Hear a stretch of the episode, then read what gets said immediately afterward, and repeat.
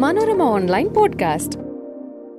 രണ്ടായിരത്തി ഇരുപത്തിനാല് ഇരുപത്തഞ്ചിലെ കേരള ബഡ്ജറ്റ് അവതരിപ്പിച്ചു കഴിഞ്ഞു. പല സവിശേഷതകളുള്ള ഒരു ബഡ്ജറ്റായിട്ട് ഇതിനെ കാണാൻ കഴിയും. താത്വികമായി വളരെയധികം മേന്മയുള്ള ഒരു ബഡ്ജറ്റായിട്ടാണ് തോന്നുന്നത്. പഴയതും പുതിയതും ഒരുപോലെ സംഗമിച്ചിരിക്കുന്ന ഒരു ബഡ്ജറ്റ് എന്ന് കൂടി ഇപ്പോൾ ഇതിനെ പറയേണ്ടി വരും. കാരണം കൈവരിച്ച സാമൂഹ്യ വികസനം നിലനിർത്തിപ്പോരുമെന്നുള്ളൊരു പ്രഖ്യാപനം ഒരു വശത്ത് അതേസമയം വളരുന്ന സമ്പദ് വ്യവസ്ഥയെ കൂടുതൽ മുന്നോട്ട് കൊണ്ടുപോകാനുള്ള പുതിയ പുതിയ പരിപാടികൾ. അങ്ങനെ പഴയതും പുതിയതുമായിട്ടുള്ള കാര്യങ്ങളെ കോർത്തിണക്കിയിട്ടുള്ള ഒരു ബഡ്ജറ്റായിട്ട് ഇതിനെ കാണാൻ കഴിയും. പുതിയത് കൊണ്ട് അർത്ഥമാക്കുന്നത് സ്വകാര്യ പങ്കാളിത്തത്തിന്റെ സാധ്യത കൂടുതൽ കണ്ടെത്തി അതിനെ പരിപോഷിപ്പിക്കാനുള്ള ഒരു ശ്രമം ഇതിനകത്തുണ്ട്. അതുപോലെ അടിസ്ഥാന സൗകര്യ വികസന മേഖലയ്ക്ക് കൊടുക്കുന്ന പ്രാധാന്യവും വളരെ ശ്രദ്ധയോട് കാണേണ്ടതാണ്.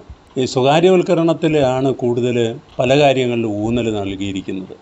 ഇരുപത്തഞ്ച് പുതിയ വ്യവസായ പാർക്കുകൾ സ്വകാര്യ സംരംഭകരുടെ സ്വകാര്യ മേഖലയിൽ സ്ഥാപിക്കുമെന്നുള്ളത് അതുപോലെ സ്വകാര്യ സർവകലാശാല ഉണ്ടാകുമെന്നുള്ളത് എക്കോ ടൂറിസത്തിലും ടൂറിസം മേഖലയിൽ പൊതുവിലും സ്വകാര്യ മേഖലയുടെ കൂടുതൽ കൂടുതൽ സാന്നിധ്യം പ്രത്യേക സാമ്പത്തിക മേഖല അതുപോലെ സീനിയർ സിറ്റിസൻസിന് വേണ്ടിയിട്ടുള്ള കെയർ സെന്ററിൽ സ്വകാര്യ പങ്കാളിത്തം. ഇങ്ങനെ പല മേഖലകളിലും നോക്കിയാൽ സ്വകാര്യ പങ്കാളിത്തം കാണാൻ കഴിയും. ഇതൊരു നല്ല തിരിച്ചറിവായിട്ട് വേണം കാണേണ്ടത്. അത് നിയന്ത്രണ വിധേയമായിരിക്കണമെന്ന് മാത്രം. അങ്ങനെ സ്വകാര്യ പങ്കാളിത്തത്തിന്റെ ഒരു സാധ്യത കൊണ്ടിട്ട് മാത്രമേ നമുക്ക് വളർച്ചയെ കൂടുതൽ കൈവരിക്കാൻ കഴിയുള്ളൂ. അതേസമയം അടിസ്ഥാന സൗകര്യ വികസന മേഖലകളിൽ വിഴിഞ്ഞം തുറമുഖത്തിന്റെയും മറ്റ് പല തുറമുഖങ്ങളുടെയും സാധ്യത എടുത്തു പറയുന്നുണ്ട്. വിഴിഞ്ഞത്തൊരു ചൈനീസ് മാതൃകയാണ് പറഞ്ഞിരിക്കുന്നത്. അതിൽ ആയിരം ഏക്കർ പുതു ഭൂമി ഏറ്റെടുക്കുമെന്നുള്ള ഒരു കാര്യം പറഞ്ഞിട്ടുണ്ട്. മെട്രോസ് മെട്രോകളെക്കുറിച്ച് തിരുവനന്തപുരത്തും കോഴിക്കോടും വരുമെന്നുള്ളതും കൊച്ചിയിലെ മെട്രോയുടെ രണ്ടാം ഘട്ടത്തിന് കൂടുതൽ അലോട്ട്മെന്റ് നൽകിക്കൊണ്ടും കേരളയിൽ നിന്ന് പിന്മാറിയിട്ടില്ല എന്നുള്ള പ്രഖ്യാപനവും തിരുവനന്തപുരം മുതൽ അങ്കമാലി വരെ ഒരു ഗ്രീൻഫീൽഡ് ഒക്കെ ഈ അടിസ്ഥാന സൗകര്യ മേഖലകൾക്ക് കൊടുക്കുന്ന ഊന്നലായിട്ടാണ് കാണാൻ കഴിയുന്നത്. ചൈനീസ് മാതൃക എന്ന് പറയുമ്പോൾ അതൊരു വിമർശനാബുദ്ധിയെ കാണേണ്ട ഒന്ന് തന്നെയാണ്. ഏതായാലും അടിസ്ഥാന സൗകര്യ മേഖലയ്ക്ക് നൽകുന്ന പ്രാധാന്യത്തെ നമുക്ക് വളരെ എടുത്ത് കാണേണ്ട ഒരു കാര്യം തന്നെയാണ്. കാർഷിക മേഖലയിലും വ്യവസായ മേഖലയിലും മത്സ്യമേഖലയിലും ഒക്കെ തന്നെ നല്ല പ്രാധാന്യം കൊടുത്തിട്ടാണ് ബഡ്ജറ്റ് അവതരിപ്പിച്ചിരിക്കുന്നത് ഇത് സമസ്ത മേഖലകളെയും സ്പർശിച്ചിട്ടുണ്ട് എന്ന് തന്നെ പറയാം. അതുപോലെ തന്നെ വളരെ പ്രത്യേകമായിട്ട് കാണാൻ കഴിയുന്ന ഒരു കാര്യം പല പ്രദേശങ്ങൾക്കും ഇതിന്റെ പിന്നീട് അലോക്കേഷൻ ചെന്ന് കൊടുത്തിട്ടുണ്ട്. അതുകൊണ്ട് തന്നെ ഒരു പ്രാദേശിക സന്തുലിതാവസ്ഥ കൈവരിക്കാനുള്ള ഒരു ശ്രമം ഈ ബഡ്ജറ്റിൽ വന്നിട്ടുണ്ട്. എനർജി സെക്ടറിന് കൊടുത്ത ആയിരത്തി ഒരുന്നൂറ്റി അൻപത് കോടി രൂപയും മേക്ക് ഇൻ കേരളയ്ക്ക് അലോക്കേറ്റ് ചെയ്ത ആയിരത്തി എണ്ണൂറ്റി ഇരുപത്തൊമ്പത് കോടി രൂപയും ഒക്കെ തന്നെ എല്ലാ പ്രദേശങ്ങൾക്കും ഒരുപോലെ എത്തും എന്നുള്ള ഒരു പ്രതീക്ഷയാണ് ഇതിനകത്ത് കടന്നു വരുന്നത്. മത്സ്യത്തൊഴിലാളികളുടെ കാര്യത്തിൽ മത്സ്യമേഖലയ്ക്കായിട്ട് ഒരു ഇരുന്നൂറ്റി ഇരുപത്തേഴ് കോടി രൂപയും അനുവദിച്ചിട്ടുണ്ട്. മത്സ്യത്തൊഴിലാളികൾക്ക് തീരദേശത്ത് പൊതുവിൽ പഞ്ഞമാസത്തിലേക്ക് വേണ്ടി ഒരു ചെറിയ അലോക്കേഷൻ നടത്തിയിട്ടുണ്ട്. അവിടുത്തെ പിന്നീട് ഭവന പുനരുദ്ധാരണത്തിനായിട്ട് പുനർഗേഹം പദ്ധതിക്കുമായിട്ടും അലോക്കേഷൻ നടത്തിയിട്ടുണ്ട്. അലോക്കേഷന്റെ അളവ് ഒരല്പം കുറവാണെങ്കിലും അതിലെല്ലാം ശ്രദ്ധ പതിഞ്ഞിട്ടുണ്ട് എന്ന് നമുക്ക് കാണാൻ കഴിയും. അതുപോലെ കുട്ടനാട് പദ്ധതിക്കും അലോക്കേഷൻ വന്നിട്ടുണ്ട്. നാളികേരത്തിന്റെ കേര പദ്ധതിക്ക് പണം അലോക്കേറ്റ് ചെയ്തതുമൊക്കെ ഈ കാർഷിക മേഖലയോടുള്ള പ്രതിബദ്ധയാണ് കാണിക്കുന്നത്.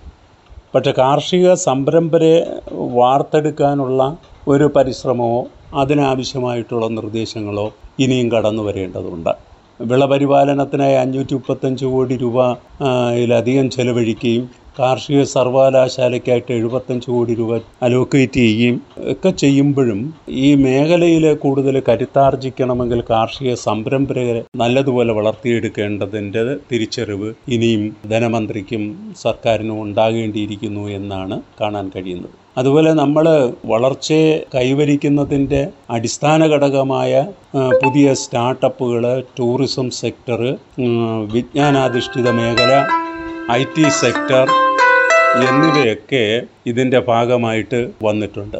ഇതെല്ലാം ഇതിന്റെ ഒരു വലിയ മേന്മയായിട്ട് കടന്നു വരാം. എന്തായാലും നമുക്ക് താരതമ്യേന നേട്ടം കൈ കിട്ടിക്കൊണ്ടിരിക്കുന്ന മേഖലകളിലെല്ലാം തന്നെ അത് കൈ കടന്നു വരുന്നത് വളരെ നല്ലതാണ്. എന്നാൽ ടൂറിസത്തിൽ ഇപ്പോൾ കൂടുതൽ സംസാരിക്കുന്ന മൈസ് ടൂറിസത്തിനെ വേണ്ടും വണ്ണം പരാമർശിച്ച് കേട്ടില്ല. മറ്റൊരു കാര്യം ഡെവലപ്മെന്റും പരിസ്ഥിതിയും തമ്മിൽ ഇണക്കി ചേർക്കാനുള്ള ചെറിയ ശ്രമങ്ങൾ ഇതിനകത്ത് കടന്നു വന്നിട്ടുണ്ട്. കുളങ്ങൾ നവീകരിക്കുക മനുഷ്യനും വന്യമൃഗവുമായിട്ടുള്ള സംഘർഷത്തിന് വേണ്ടിയിട്ട് ഒരു നാൽപ്പത്തൊൻപത് കോടി രൂപയോളം അനുവദിച്ചു കൊണ്ടിട്ടുള്ള നടപടികൾ സ്വീകരിക്കുക ഇതിലെ ചെറിയ സ്റ്റെപ്പുകളാണെന്ന് പറയാം. പക്ഷേ ഇത് കുറച്ചുകൂടി നന്നായിട്ട് കടന്നു വരേണ്ടതുണ്ട് എന്ന് തന്നെയാണ് തോന്നുന്നത്. അതുപോലെ നാളികേരത്തിന്റെ താങ്ങുവില കൂട്ടിയില്ല എന്നതും റബ്ബറിന് നാമമാത്രമായ താങ്ങുവില വർദ്ധിച്ചിട്ടുള്ളൂ എന്നുള്ളത് പോരായ്മയായിട്ട് തന്നെ കാണേണ്ടിയിരിക്കുന്നു.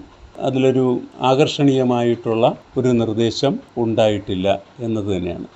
മറൈൻ ഡ്രൈവിൽ കൊച്ചി മറൈൻ ഡ്രൈവിൽ ഒരു അന്താരാഷ്ട്ര വാണിജ്യ സമുച്ചയം ഉണ്ടാകുമെന്നുള്ളത് തീർച്ചയായിട്ടും ഡെവലപ്മെന്റിന് വളരെയധികം ഉത്തേജനം നൽകുന്ന ഒരു നിർദ്ദേശമായിട്ട് തന്നെ കാണാൻ കഴിയണം. അതുപോലെ നവകേരള കേരളീയം ഇതിന്റെയൊക്കെ ഫലമായിട്ടുള്ള റീബിൽഡ് കേരള ഇതിനൊക്കെ ശക്തമായ ഊന്നൽ വീണ്ടും നൽകിയിട്ടുണ്ട്. ഇപ്പം നവകേരള വെറുതെയല്ല നടത്തിയതെന്നും അതിൽ വന്നിട്ടുള്ള നിർദ്ദേശങ്ങൾ നടപ്പിലാക്കാനുള്ള പദ്ധതികൾ ആവിഷ്കരിക്കുമെന്നുള്ള പ്രഖ്യാപനവും അതിനു വേണ്ടിയിട്ടുള്ള ഒരു ആയിരം കോടി അലോക്കേഷനും ഒക്കെ ഇതിനകത്ത് നമുക്ക് കാണാൻ കഴിയുന്ന നല്ല കാര്യങ്ങളാണ്.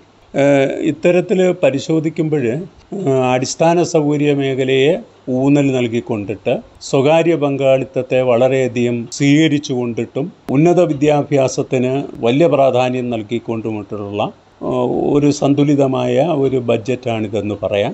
പല പദ്ധതികളുടെ എണ്ണം കൂടിപ്പോയത് കൊണ്ടിട്ട് അലോക്കേഷന്റെ ഒരളവ് അല്പം കുറഞ്ഞു എന്നുള്ളത് ഒരു പോരായ്മയായിട്ട് നമുക്ക് കാണാം. അതുപോലെയുള്ള കിഫ്ബി പോലുള്ള കാര്യങ്ങളിൽ ഒരു ഔട്ട്കം ബഡ്ജറ്റ് വരുന്നില്ല എന്നുള്ളത് വളരെ ദുഃഖകരമായ ഒരു കാര്യം തന്നെയാണ്. അത് ടൂറിസം സെക്ടറിൽ ആംഫി എന്ന് വരും കരയിലും വെള്ളത്തിലും ഓടുന്ന ബസ്സുകൾ എന്ന് വരും ആ പ്രഖ്യാപനം അവിടെ നിൽക്കുന്നു.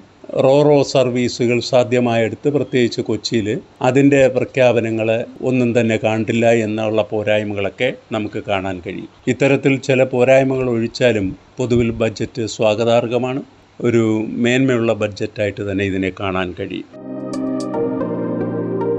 Manorama online podcast.